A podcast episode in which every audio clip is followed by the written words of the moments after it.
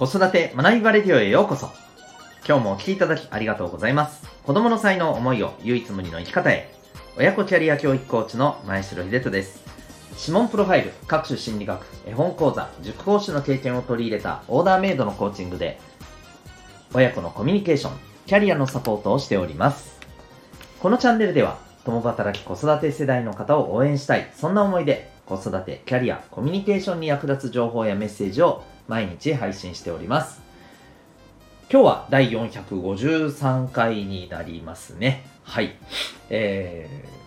ー、子供と大河ドラマを見て感じたことというテーマでお送りしていきたいと思います。はい。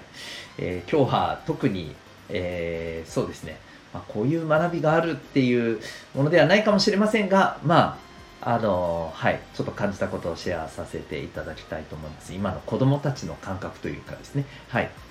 えーよろしければお付き合いください。えーまた、この放送では、えー毎日が自由研究探究学習施設 Q ラボを応援しております。はい。では、えっ、と、本題に行きたいと思います。えっ、と、今日のこの子供と大河ドラマを見て ということなんですけど、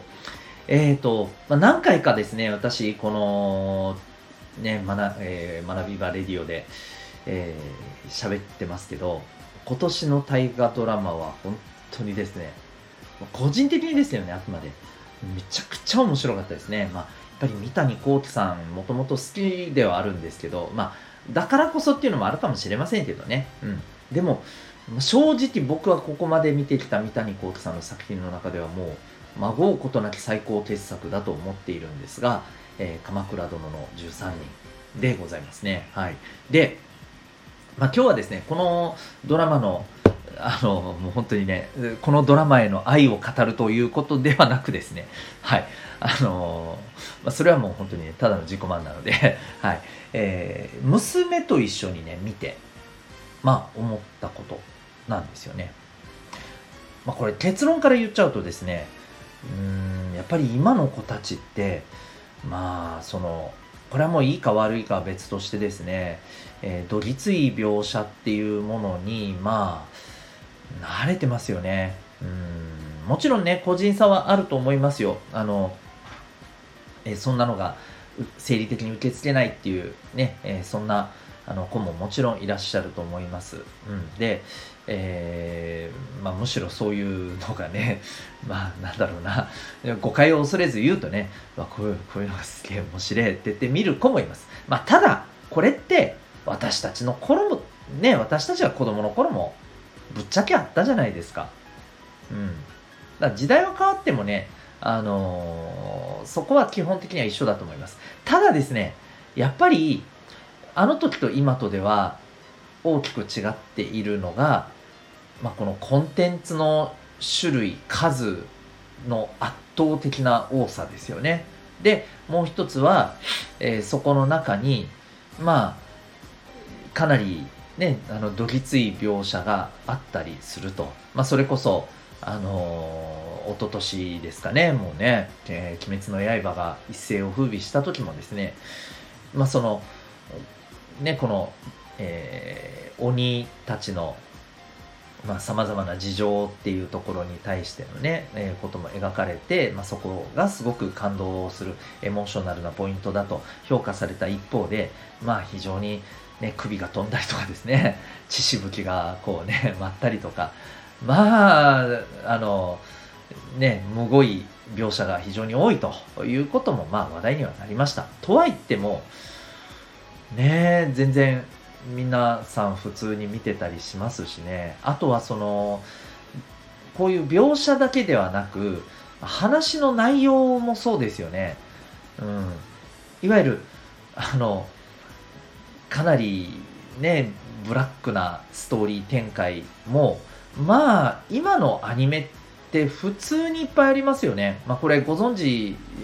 の方は、もしかしたらね、意外と少ないのかもしれませんけど、今のアニメって、もうそういう展開結構当たり前にあるんですよね。うん。それこそ救いがない終わり方っていうのも、まあ割とありますし、まあそこまで、あの、めちゃくちゃひどいものではないにしても、やっぱりビターエンドなぐらいのね、あの、話って、まあ、まあありますよ。ゴロゴロと。うん。それこそ、え、これも十数年前でしたっけ、え、まあ私この作品めちゃくちゃ好きなんですけれど、まあ、宝少女まどかマギカっていう、わかりますかね？これ、あの、名前ぐらいは聞いたことある人も結構いらっしゃると思うんですよね。結構社会現象にもなってましたからね。うん。で、えー、まあ、あの、見てない方はぜひですね、興味あったら見ていただけたらと思うんですけれど、まあ、これが出た当初って本当にね、あの、もう本当にうつうつとする、このストーリー展開が、まあ、めちゃくちゃ話題になって、なかなか見るのがね、辛いっていうね、のもありましたけど、まあもう今割とこれもライトに感じるぐらいじゃないですかね、きっと。うん。で、まあ多分に漏れずですね、この鎌倉殿の13人も、まあね、もう見たことは、見た方はもうご存知の通りですけれど、どんどんね、理不尽な、あの、死に方をする主要人物がもう次から次へとね、出てきますし、うん、で、本当にこう主人公がねもう本当ダークサイドにどんどん落ちていくようなもうこの話の展開ってねもう見てる方が本当に重苦しくなってくる。でもでもねなんていうのかな目が離せなくなっていくんですよね。だからこの辺うまくねそのエンターテインメント作品に仕上げているこの三谷さんの手腕って本当ね凄まじいなって思うんですけれどただねこれを一緒にねこのうちの子供見れてるんですよね。すごく楽しんで見ていて、まあいいのか悪いのか。うん、で、まあこれ正直うちの子が例外だとは思わないんですよ。うん、聞いているとですね。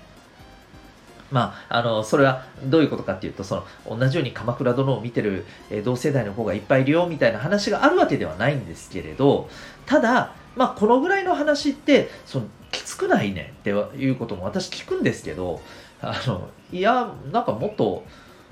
ね、えげつない展開なんかあるよっていうふうにやっぱり言うんですよね。だからまあまあ、まあそういうね、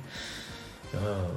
今はね、そういう、なんていうのかな、もう環境なんだろうなと思います。まあ、あの、だからこそですね、まあ、これをシャットアウトするとかそういうことではなくて、やっぱりね、あの、まあ、これはいわゆる性教育的な部分とも、あの、一緒になるのかなと思うんですけど、どのようにね、付き合っていくかっていうことがね、重要じゃないか。まあ、それについて、えー、大人としてね、親としてどういうふうに、まあ、あの、それについてね、えー、一緒にね、まあ、あのー、伝えるメッセージも伝えながらね、やっていくのかっていうとこだと思います。はい。うん。まあ、なので、あの、本当にね、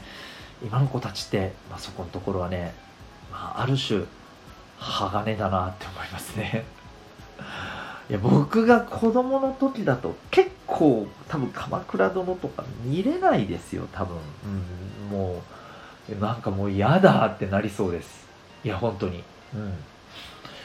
今でこそね、まあ、大人になったなと思いますけど、こんなね、48にもなってね、大人になったなとか気持ち悪いですよね。うん、でもまあ、本当ね、そんな、あの、ことをね、感じました。うん。まあ、ということで、あのお子さんに対してね、まあ、こういうものを見せるっていうことにすごく敏感にね、感じているお母さん、お父さんもいらっしゃると思います。まあ、そんな中で今日の放送って、まあ、どう受け取られるんだろうなって思うところもあったりはしますけれども、うん、でもやっぱりこういうものがね、まあ正直溢れてるし、私たちが預かり知らぬとこで子供たちネットを通して見てたりしますからね、うん、まあだから、ね、このあたりどういうふうにやっぱりね、うんそう付き合っていくかってやっぱ重要じゃないかなと思います。はい。というわけでですね、えー、今日はですね、